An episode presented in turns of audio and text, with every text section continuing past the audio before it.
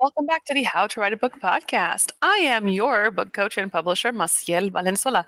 All right, in today's interview, we dive in with Mark Steven Porro and his memoir, A Cup of Tea on the Commode. And it was delightful to talk with Mark.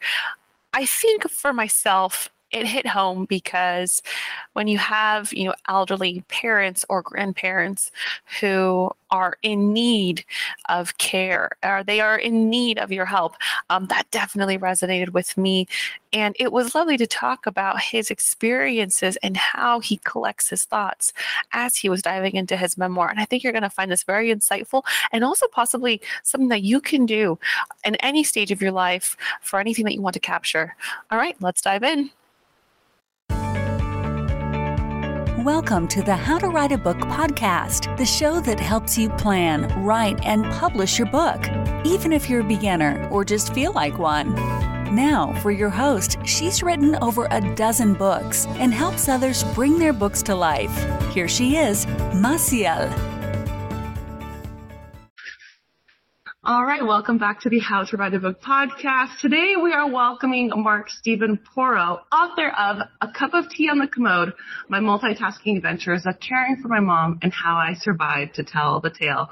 Welcome, Mark. How are you today? I'm great. Thanks very much. So, uh, this is, if people are watching, this is, uh, my, uh, my home in the south of France. So, uh, life is, life is rough and someone had to volunteer to suffer in the middle of, uh, it's it's uh, it's a little village called uh, Pézenas, and it's about 8,500 people. And they say this is where Moliere was born. So it's a very artsy and very uh, uh, has a lot of political art and architectural history. But there's the, the village is filled with craftspeople and musicians and, and actors and they have a little bit of a walk of fame like Hollywood.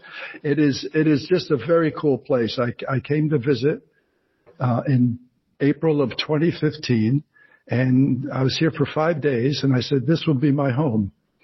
Oh, wow. I, I bought this apartment, which was built, they say, in 1540. And, uh, it is just, it, it is, it, it's a, a, very cool and they're very forgiving because I was never expecting to, uh, come to France and live here. Uh, so I have no French or very little French and they're very good and very, very forgiving down here. I've heard Paris is a little bit different. But here, eh, if you say bonjour and au revoir and merci, they, they, they, they will, they will embrace you. They'll accept that. It's very nice. Yeah, yeah, yeah. So you've been there since 2015? Uh, well, no, uh, uh, uh, I put the offer in and it was accepted. It took 17 months to, uh, finalize the deal. Uh, things, France likes paper, or as we say, papier, papier here and uh, navigating the French financial systems was quite a chore for, especially for an American trying to get a mortgage here. Uh, but it all worked out. You have to learn patience. You have to uh, not be the uh, crazy American wanting things like this. You have to calm when in Rome, or in this time when in the south of France, you need to uh, relax and. Um, it's great because they, I, they have it right about uh, the way the way to live. It's it's very calm and relaxing, and they say the uh, the only way to make a Frenchman do something fast is to stick him in a car because their personality completely changes. There, they're they're Formula One racers. they're they're crazy, but other than that, they're pretty kicked back. I did. Well, like Southern, like Southern California too. It's it's it's very similar weather-wise and and I think attitude-wise. It's like yeah, whatever. I had no idea that about about um, the French and cars. So that's that's cool. I've learned that something new today. Um, yeah. So we, I'm I'm fascinated by your book. Um, but before we get into your memoir, can you tell us a little bit about yourself? You know, speaking of Walk of Fame, you are also an actor. Can you tell us your background?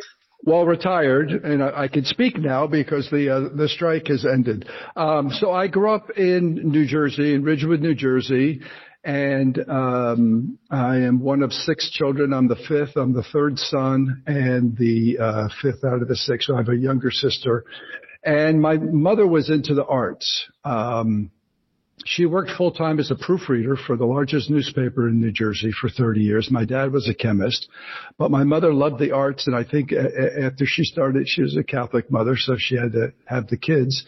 And I think that kind of curtailed her uh, art career. And so she got us all into ballet. So we were performing very early. My first job was in Lincoln Center when I was about seven years old, uh, in a ballet with the Royal Danish Ballet and I got paid five dollars a show, and it was it was it kind of hooked me because it was you know the money was great when you're seven and five dollars was huge. It was also probably my best career uh, uh, year because five dollars a show was pretty good. Then I go, why do they think Hollywood's so rough? The last play I did in Hollywood was equity waiver play. I got paid the same amount five dollars a show, you know, 50 years later. So it was uh, uh, kind of a, a, a, a I, I guess, a bit deceptive. But we, so then I performed for quite a while, and then I wanted to be a doctor. So I, I quit the arts, or at least the the, the dance, and um, I went to Ohio State to go to medical school. And decided that medical school wasn't going to be uh, right for me because I had a very creative side that kept p- coming out. And so I um, I switched over to industrial design, which I didn't even know existed, and that married art and science and math. So all my loves all came together, which was very nice. And it, at the time, happened to be one of the best schools in the country. So I really lucked out. Uh, whether it's my angels or serendipity or what, but I lucked out there. And then I worked for one of the best design firms in the country um, after that. And then uh, the acting bug somehow came back up. So in uh, 84, I moved out to LA to become an actor. So I started studying right away and I did that for 28 years while still doing designing for the, uh, during the lean times. And, uh, so uh, Hollywood was good. It was a lot of fun, and then you get to a point where if if you're not well established or you don't have great representation, you kind of age out. So I was starting to age out, and I started a snack food company. I started a lot of companies, and uh, I I met my niece's uh, father-in-law at, at the wedding, and he asked me what I did, and I said I started five nonprofit companies, and he looked at me like I was Jesus. And I said, I said, none were intended to be. And um, so uh, uh, I've had a lot of uh, ups and downs in the business world, and um, uh, so the last thing I was doing was uh, my dad invented a snack he called Nutrinuts, and then we changed it to Grandpa Poe's Originals. It was a half pop popcorn that he invented in 1963 to give us an alternative to junk food and candy and things like that. And it was it was a great and a big a, a, family secret, but a big hit with our family. Um, but a, a, difficult process, and my dad tried to get a patent in a number of times, and that didn't work.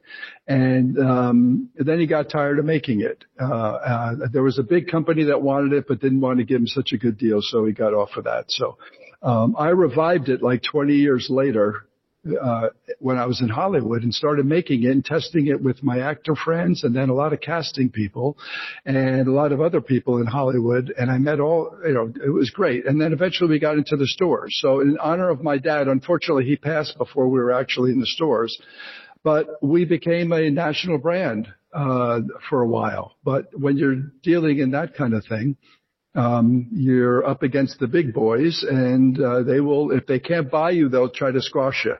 And so it was a tough struggle. And then in the middle of that, um, in 2011, I get a call from my brother back in New Jersey. At this point, my mother was living in her house. And this is the subject of the book. And that's, this is when my life kind of changed. So I got a call saying she just kind of shut down and she, she seemed to kind of will herself to die. She wasn't ill, uh, but she just kind of gave up. She was not happy. We had um, people in the house kind of overlooking uh, the household chores and things like that, and they did not get along well. And my mother kind of ended up being a kind of a prisoner in her own home.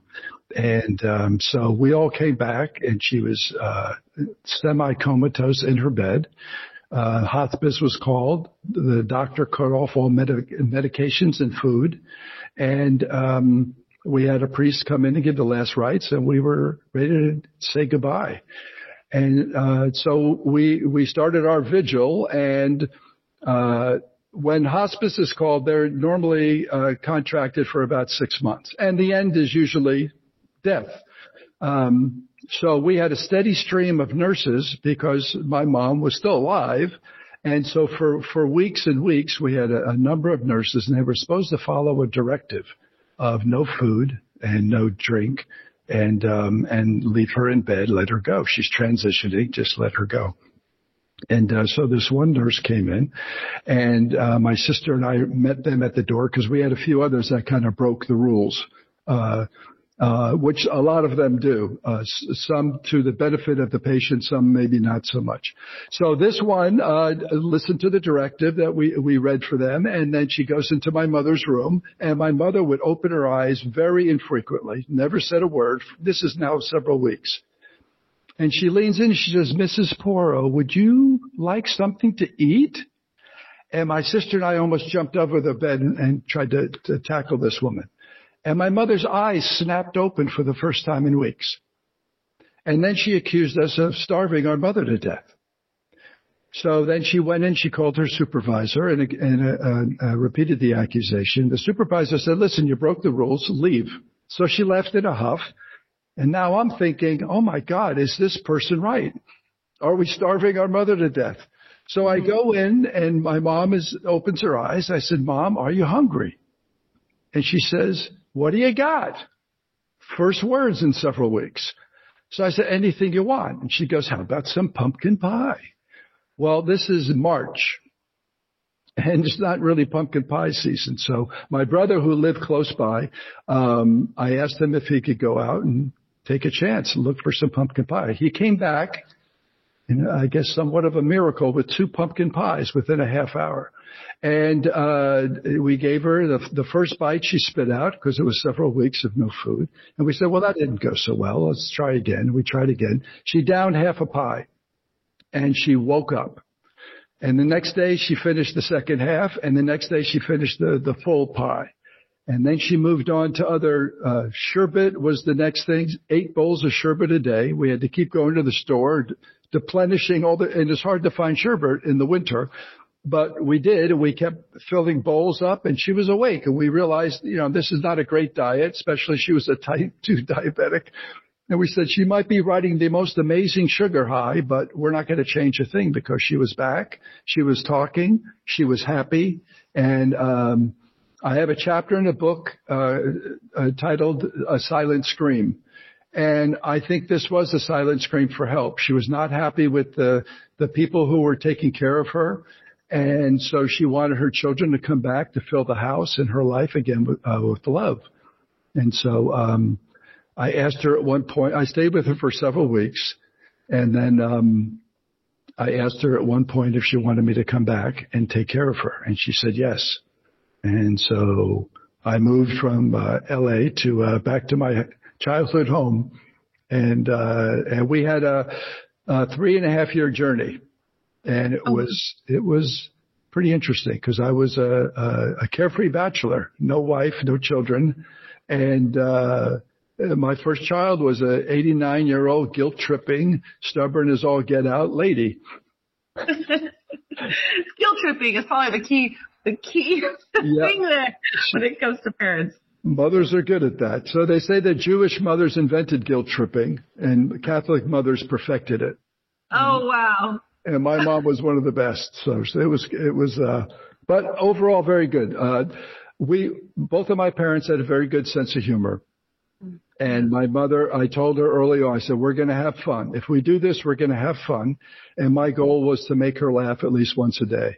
And she ended up making me laugh quite a bit. So we, we, we, we did, it wasn't all perfect, but it was, uh, it was pretty good. And, and we laughed a lot. And, uh, um, yeah, what at what point so you know you, you're kind of inside this moment where you're transitioning between you know nurses you you, you and your family trying to figure out what's going on uh, and then you decide you know maybe i'll come back and i'll take care of you mom.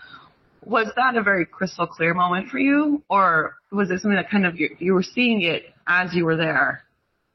Um, well, definitely with the, the situation uh, and the circumstances, it made it very clear to me that uh, uh, it's your mom. And uh, at that point, I, I hadn't been home for quite a while. Normally, I'd be home a few times a year. Uh, she became a grumpy, I, I call it in the book, an Archie Bunker type and I just didn't want to be around her for a while. So uh, it, it had been probably at least a year since I'd been home. Uh, I made phone calls and things like that to kind of ease my guilt, but um, it's still your mother, and she deserved better. And um, uh, while I was there for those weeks, I saw that our house was no longer the happy, welcoming place we grew up in. Uh, it needed a lot of repair, and um, uh, the the the people there were not. Uh, I got to be careful because I I, I, I some of these um, interviews I've I've gone after them. So uh, they were they they had a different perspective on things, but.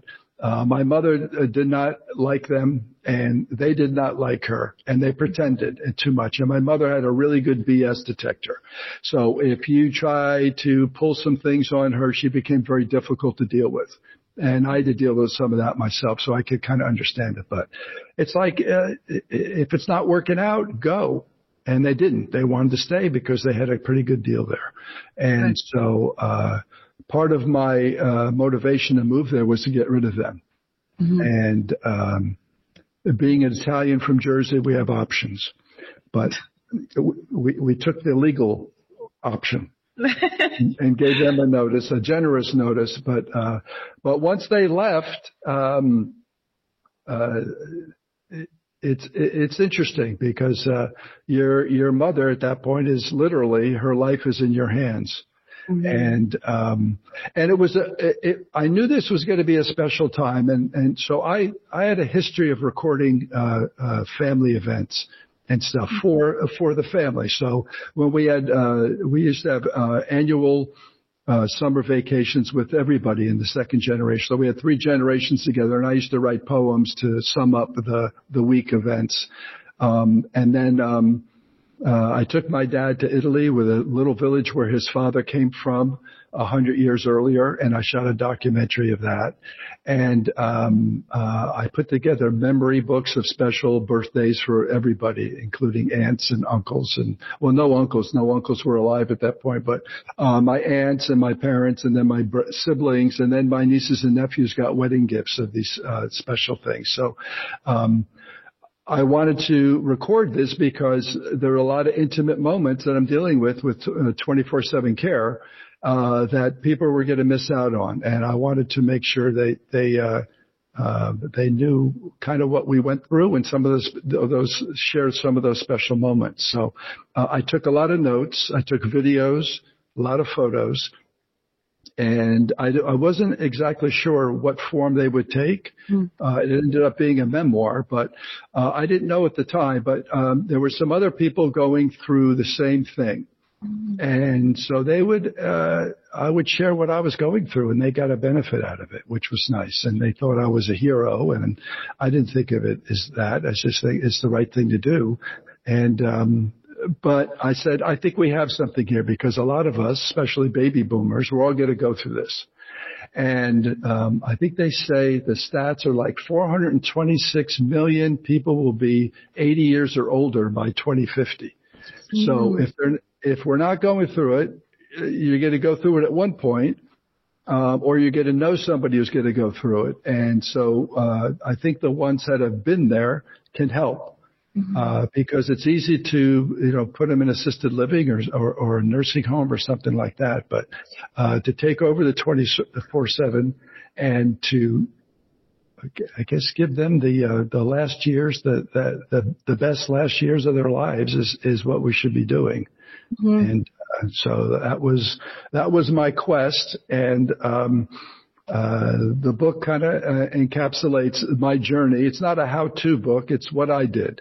And if people get a benefit out of it, great. But it's also very entertaining. There's a lot of flashbacks and old stories that kind of helped pave the way for me to take this journey on because my mom and, and I, and my dad too, had a very special relationship. Uh, I was a very curious kid and whether it was my acting training or, um, in design, you're, you're doing, let's say, human-centered design. So you learn empathy very early on. And you have to know your audience and study them and study human behavior and stuff like that. So I got my parents, because they were from that generation where you you kept your emotions close to the chest and and uh, I got them to open up and um, so this it, it, was easy for for them to certainly trust me. I only had eight days with my dad. Unfortunately, he had heart disease, and so he went very quick. But we had a great eight days, and that'll be the subject of the next book.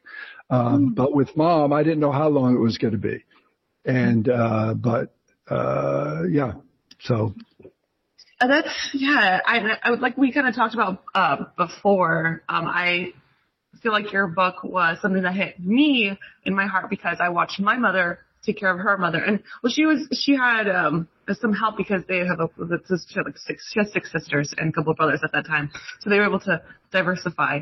But um, some of what I saw, you know, I read the bio of your book and I was like, yeah, that that's something that hits my home because then I would see my mother, you know, trying to be there.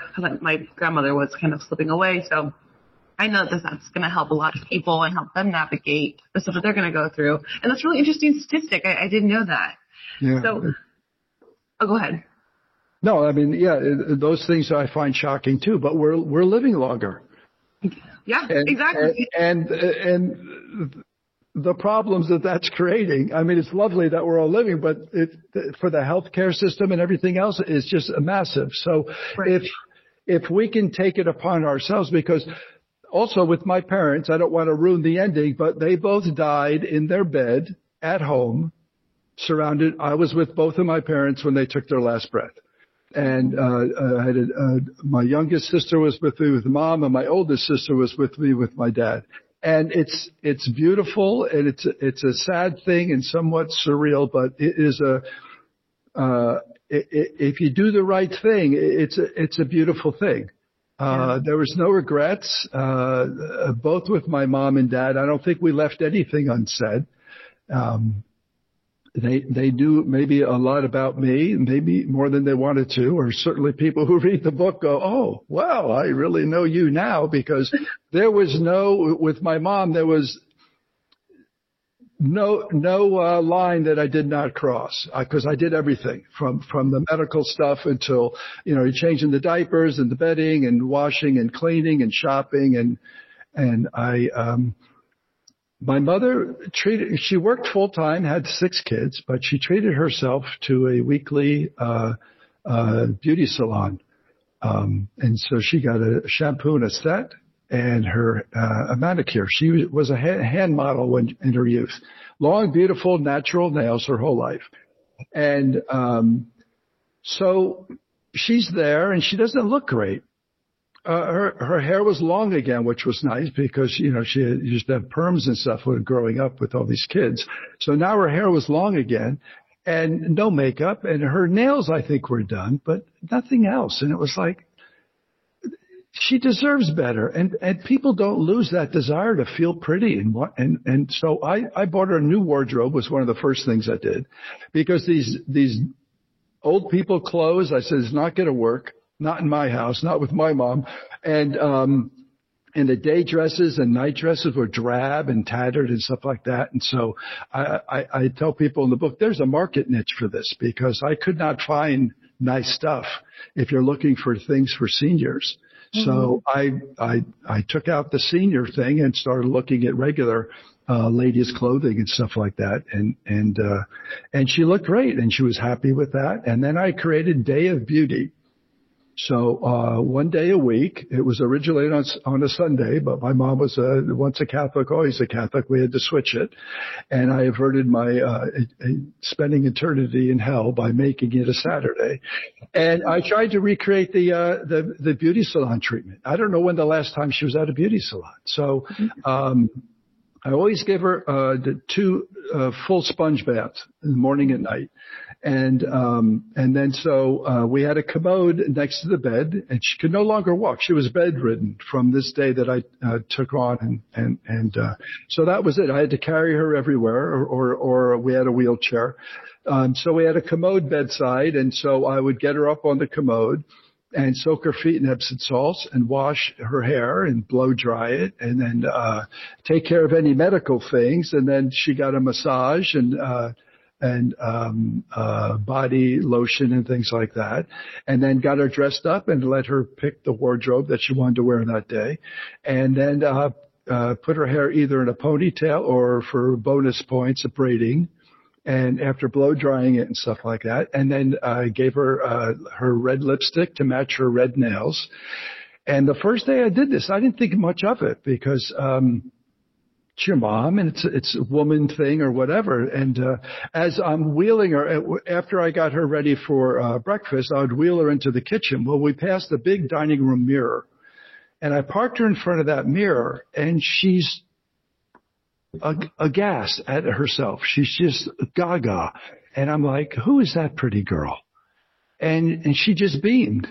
And, and the, and the effect, the profound effect of that, I guess, day of beauty, that gesture, that small thing was amazing. And, uh, and it not, oh, well, I mean, it, it certainly touched me, but it touched her. But anybody who was around her saw this, this woman now with nice clothing and looking good and it was so cool. And so every day, even between the the days of beauty, I would park her in front of that mirror and just say, "Who's that pretty girl?" And she would just beam, and it was lovely. And so it, you find that these little things that we don't forget. Um, another big thing is, and it's sad, but as we get older, we don't hug anymore because we can't physically. It's very difficult to do it. And so we had a ritual where uh, uh when I would get her up after I got her dressed, I had to lift her up to get her into the wheelchair. And I said, we did a morning hug and we would just embrace each other and it was lovely. And it was, you know, got to a point where neither of us wanted to let go. And they're just beautiful moments that, uh, I, I guess I didn't want my family members to miss out on. Now they could read about them, but it, it, they were just lovely. And, and it, uh, yeah, so there's small things that you learn uh, kind of on the fly. Again, I wasn't a parent. I didn't have to, I maybe changed some diapers of nieces and nephews along the way, but certainly not every day and several times a day. And, um, those little, if you could do the little positive things in between, because we all respond to touch, my mom especially re- uh, responded to touch. She didn't talk a lot, um, in those later years, but she responded to touch and, uh, those little gestures and things like that. And it was just kind of beautiful. That's lovely. So, so you have all these moments with your mother, and and you said that you're taking videos, you're writing them down. What was your collection like? You know, when you finally had the the beginnings of this memoir, was it like a binder? Was it desktop? You know, it's all on the computer. Well, no, there's notepads and and uh, and and then certainly a lot of it would then I would transfer to the computer. Uh, mm-hmm. But iPhone, like if I wasn't uh, uh, near my pad or something, I'd do a quick text note for on, on the iPhone. So um, I kept all these things. Now I'll tell you. So my mom passed in um, August of 2014, and there's no way I could have written this thing sooner. Uh, it's just too much. I'm a very emotional guy anyway, so there's uh, tears are, are not difficult to come by with uh, with me. So uh, it was it was very difficult. Um, so I moved to France, uh, I guess officially in 2017. I came here in 2016, stayed a good part, uh, and then had to go back for the final paperwork and stuff. And so, um, while I was here, uh, I, I had distance, emotional distance, and also distance, you know, miles distance, and it, it helped.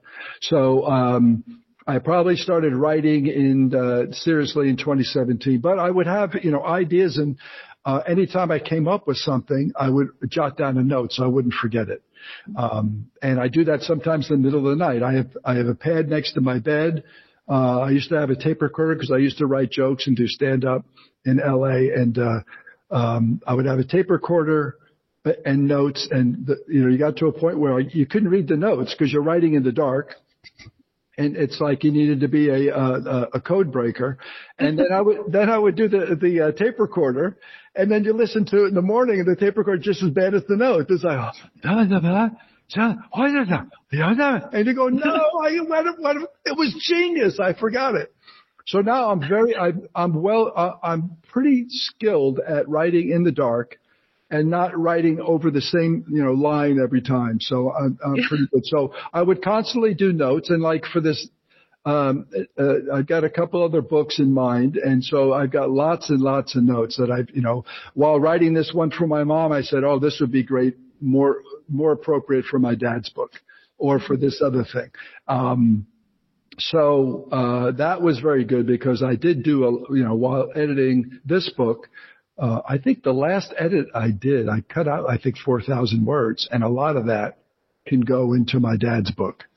Oh wow! Uh, so it was uh, yeah, we did a lot of thinning out at the end, and that was uh, with my editor and the publisher and stuff like that. But I, I asked you, you you read these things, you know, as you're writing several times. I mean, just dozens and dozens and dozens of times. And then you're reading and you're going, you know, this really, nobody cares about this thing. I renovated the entire house while I was there. So I not only wanted to restore my mom's dignity, I wanted to restore dignity to our home because it was kind of run down at that point. And so I had those skills. And so, um, I renovated from the basement to the top, a, com- a complete uh, uh, do-over, and um, uh, I forgot where I was going with that one returning the dignity to the house. No and, one. Yeah. well, actually, um, that kind of leads me to my next question anyway, so that's great. Yeah. Um, you talked about how you had some pieces that you're like, okay, well, this is better for my dad. Um, and what about the other pieces? How did you decide to cut certain things and keep certain things as you're editing? Okay, well, so first, uh, uh, the I wrote the the three and a half journey in chronological order because that was easy. I had that and I had those notes, but I had that, that, that was never, I don't think it'll leave my uh, memory. So I wrote all that out and said, okay, so that is, it's not, let's say a documentary. It's not, uh, some, that's kind of maybe boring for people. And I said, okay, so, uh, on this particular chapter, let's say it was the opening chapter, which I call the call. So everything changed when my brother gave me that, that phone call about my mom. And I said, okay, so let's go through uh, things about the house, uh, my upbringing, and things like that. Let's say in that chapter, and then how do I um, reinforce that with a, a, a flashback or, or, or, backstory, and then um, and so I kind of did that. But I think my biggest str- uh, struggle with this book was structure. So the chronological part was not an issue, but to put the backstories in the right places where people who were not familiar with those uh, was was difficult, and that's why I needed fresh eyes. Um, uh, but I got it in, in pretty good shape, um, and there's a lot of humor in it too. I wanted to make sure that it wasn't this sentimental whatever thing, um, or or just a, a rigid how-to book. It, it was there's a, there's a, people say they laugh out loud and they cry out loud. It's it's uh, it's got a nice variety to it. So, um, uh, so that I, I, think was the, the the hardest thing was finding those stories. But I have a, a, a, pretty good memory. I have memories from when I was two years old that are pretty vivid, and um, once you start writing and you open that door, it's amazing what pops out. You know, you go, wait a minute. Oh my gosh, this is great. And this would help this particular chapter. And then you, then you, then it just kind of floods out. Um, and so I just let it, I just wrote all this stuff. Just let it go. Let the, let the mind just let, vent and, and get it out. And then you, then you have to do a lot of honing and honing, but then you also have to figure out, okay, maybe this doesn't go here. And so we did a lot of, I had a lot of, uh, really short chapters because I, uh, people's attention spans or whatever. But if I had a subject, I would cover it. And sometimes it would be three or four paragraphs and we move on. Um, and with my publisher, they said, you know, you got this talking about food, this talking about food, and this talking about food. Uh, it was maybe three years difference. And they said, can we combine all the food things? And at first I was a little resistant, but then I said, you know what? It makes sense for someone who's not familiar with me or, or where these events actually take place to put all the food together. And so we did a lot of combining. Uh, again, uh, uh, the, the, structure for me was the hardest thing. Uh, but once you get those notes and they make sense, I was pretty open to it because, um, yeah. So anyway, so I got it in, in pretty good shape and had a, I, I think, a unique voice. Um, and then it was off to look for publishers. I didn't want to self-publish. I wanted to be a, a published author. And um, at this point, I'm in my 60s, and I started sending out the manuscript to to agents and publishers. Now I'm in France, so uh, I didn't realize this was an issue, but uh, you, I did a lot of research on the publishers and agents, and they say, "Oh, we take such careful consideration of every submission we get," and blah blah. And then 12 seconds later, you get an email saying no. So that was the careful consideration, the 10 to 12 seconds on some of these things. And so they just say, you know, that's just part of the business. I get this because in Hollywood, you you you're certainly used to rejection and all that same, uh, just the the difficulties of trying to stand out amongst the crowd. So this one publisher, and I don't know why, they rejected me again very quickly. And I did enough research, I guess, where I really liked these people. So I contacted them and said, let me ask you a question, because all my emails and on the manuscript was all France. Um, so I said, does it, my living in France have anything to do with you saying no? And they said, yes, foreign authors don't understand American marketing. And I said, I'm from Jersey. I know marketing. And they said, okay, send us the manuscript. so all those other no's could have been as soon as they saw an address in France thinking I was a French author and that was it. Oh, without wow. looking at anything, which I thought was interesting because in the, uh, the, the the quick blurb I said I think it would say you know move back to his New Jersey home. Anyway, I sent the manuscript to these uh, this publisher, uh, and they wrote back and they said our acquisition editor really likes your voice, thinks the story has a great potential, and it's very timely. So, but she has notes, and it was the test.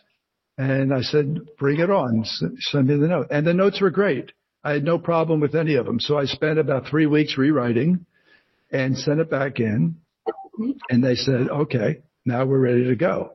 And, uh, yeah, so it was, uh, uh, yeah, it was, it was nice. And they're, they're, they're great. I really like them. Uh, they're not a big house. It's uh, Write Life Publishing, and they're they're an imprint, a boutique of quality books publishing, and they're they're small and they they don't take a lot of books on, and it's not like throw it all against the wall. They they really believe in the books that they publish, and they they do their work. And I've been I think they may be learning a little bit from me because uh, the marketing has been insane. I've done about 140 uh, teaser videos that I've been uh, releasing on um, all the social media platforms, but I also have a YouTube channel. If people Google a cup of tea on a commode, they'll see it everywhere. So we're on uh, everything from Facebook to my own my own website, but YouTube channel, TikTok, uh, uh, Pinterest, uh, Instagram,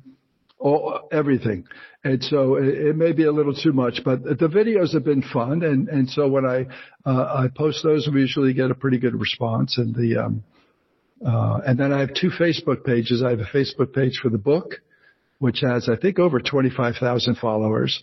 And then the, uh, my personal page, which I found, I, I wasn't getting promoted all from that, but I said, let's, let's start doing it. And now it's over 2,500 followers on that. And most of those are from my hometown in New Jersey.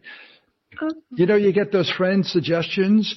Yeah. so almost I, the, the village I grew up was 25,000 people. So not big in American terms, but half the people must be on Facebook because I keep getting things. These people live in Ridgewood. You should be, you know, friend them. And so it's amazing.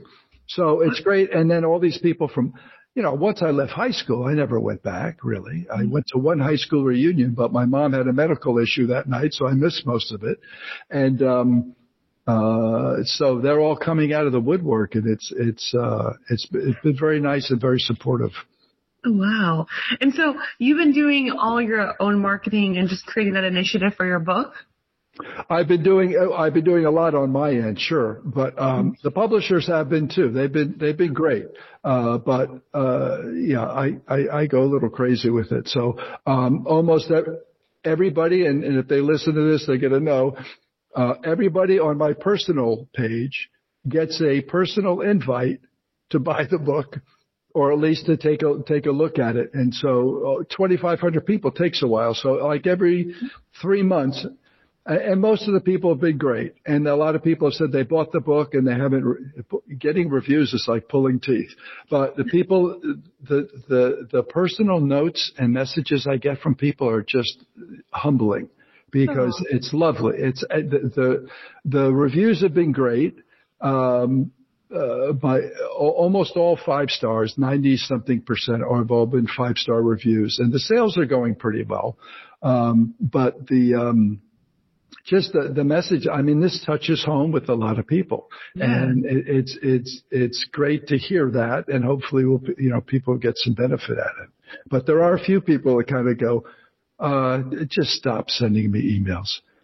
Oh. Just a few though, but yeah. you know, they, they're not happy people. So right. I just say either have mother issues or, I mean, once every 90 days, really, is this too much? So yeah. You're, you're, a friend and you follow me, so I'm sorry. I just gotta, I've gotta spread the word because this is right. a, I think it's a good book with a good message. So exactly, yeah, and I think that's kind of just with all of marketing. You're always gonna have you have the hit and miss. Oh my um, gosh, yeah, yeah, yeah. So I definitely wanted to ask this question, you know, which is more about the memoir side. Um, I know we're, we're just about a time, so my apologies. Um, I just wanted to know when you started writing your memoir, obviously some of the hard stuff is going to come out. Um, but you didn't let that stop you. How did you push through the, the, the dark parts, the hard parts, you know, having to go back in time? You, you cry. Uh, you, you, let it go. I mean, there's, there's a lot of times I just, I, I'm so glad I'm alone because nobody wants to see this. It, it's, it's, it's ridiculous. Uh, in, in the book, I, I joke with, uh, after my mom's funeral, I finally let loose. I, I let it go. But the rest of it, I held on and uh, uh, you know, I, I, I was, it was a, it was a, I guess a, a good ending and stuff. But um, at the uh, after the reception, uh, everybody else left, and I sat in my mom's bedroom, and I let it go. And uh, I said, "This was Old Testament. It was ridiculous. the flooding that came out of my eyes was, was mm-hmm. silly. So you got to push on. I mean, you have the you have the the goal." you so you got to get through this. Now, if you need to take a break, certainly take a break. But uh, the the end goal, I think, was the the most important thing. So you um, you you focus on the whether it's the light at the end of the tunnel or the finished book, and and um, uh, that's what you got to do. So the the pushing through is it was difficult, and I and I I acknowledge that in the book. I said it took me years to be able to do this and get it done. It wasn't going to be a fast thing, so it was about probably five or six years. Uh, to be able to do it. And now I'm doing the audio book and I thought that was going to be a bloody mess because I'm recording the book here. I have a studio I set up here and, um, it's, you know, I, there were a few chapters in the beginning I was doing and they're not even emotional chapters, but I would have some thought and I just have to stop. Um, but now I've got most of it done. I'm doing the editing and now, uh, I've got to go in and, and, and, and do a, a, a number of fixes in all the chapters and stuff like that. And I pretty, I handled it pretty well, but I think because of the distance. Mm and right. knowing, you know, I want this done. I want it, I want it to be available by Christmas. So I gotta, I gotta get some work done. So you focus and that's where I think where the acting training comes in as well. Right. Um, so. Wow. Yeah. Thank you. Um, so before we, we jump into where everyone can find you and your book, was there any other words that you want to share for aspiring writers who are going to be facing their memoirs? Well, the memoir. Well, I had. Uh, I'll I'll give a plug to Marion Roach Smith. Um, when writing this, I, I, read some memoirs, and then uh, uh, somehow I found her. She's a wonderful memoir teacher, and she has a, a book, a good book. Uh, on writing memoir because it's a memoir is very different from writing a, a novel. Mm or, or, or autobiography uh, or something like that. So it's a, yeah. it's a, a, new form and I wanted to study it because uh, I wanted it to be good. So, um, uh, I'll, I'll, give a plug out for that. And then, um, um, yeah, so study, I studied like crazy and then, uh, read a lot of good, uh, uh, examples of, of memoirs that, that I thought were quite good. And, uh, and then sometimes you break the rules. I don't know if, uh, I don't know all the rules and stuff, but I wanted to write this uh, it, people say it's very conversational. It says some of the the um, reviews have said it's like sitting down having a cup of tea with Mark uh, and listening to all his stories and stuff like that. So uh, the tea is appropriate because that was my mom's favorite drink, and that's where the uh, the title comes from. Because sometimes uh, Mother Nature took a little longer than was comfortable, so to pass the time, I offered Mom a cup of her favorite beverage, and it became a hit. So a cup of tea on the commode is the title. Love that. I love that. Thank you. And where can everyone find you? And then, of course, find your wonderful memoir. Well, uh, well, thank you for that. Uh, if they Google a cup of tea on the commode, again, they'll see all the different platforms. But a cup of tea on, the commode.org is the uh, official website. Uh, but the YouTube channel is a cup of tea. Uh, Facebook is a cup of tea uh, on the commode. It's, it's and, and Twitter now X whatever. So if they Google that, they'll see it. So it's on Amazon is the best bet. But if you go to the website un, under the book, um, I have this uh, app which has uh, all the stores because it's available in ebook, paperback, and large print and hopefully by the uh, Christmas time, the uh, also the audio book.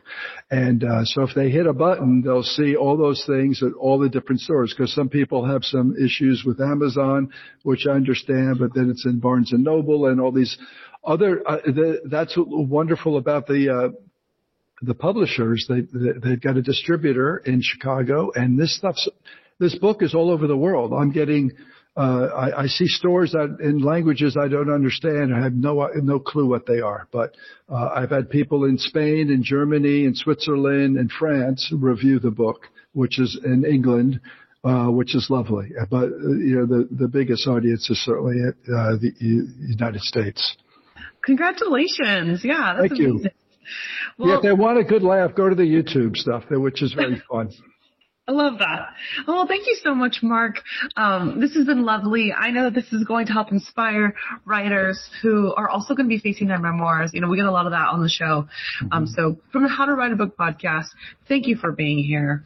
Um, it's, it's my pleasure. I hope people got some, you know, not just the plugging my book, but got got some tips. Definitely. I, I, I feel inspired. So thank you for sharing your story. Um, everyone that is Mark Steven Porro, author of A Cup of Tea on the Commode, My Multitasking Adventures of Caring for Mom and How I Survived to Tell the Tale. Thank you again, Mark. And we can't wait to see your next book about your father. We would love to have you back. Super. Okay, great. All right. Thanks again. Thanks. Take care. And that's a wrap for today's episode of the How to Write a Book podcast. Thanks so much for tuning in, and I hope you enjoyed the conversation. If you want to keep up with me and my work, check out the website blackheartedstudios.com. That's www.blackheartedstudios.com. And follow me on Instagram at Massiel Writes. That's at M A S S I E L Writes. As a book coach and publisher, I'm passionate about helping aspiring authors bring their stories to life. So if you've been dreaming of writing a book and don't know where to start, head to my website and let's chat. You get a free 30 minutes on me. Thanks again for listening, and don't forget to subscribe and leave a review. I'll see you in the next episode. Thanks.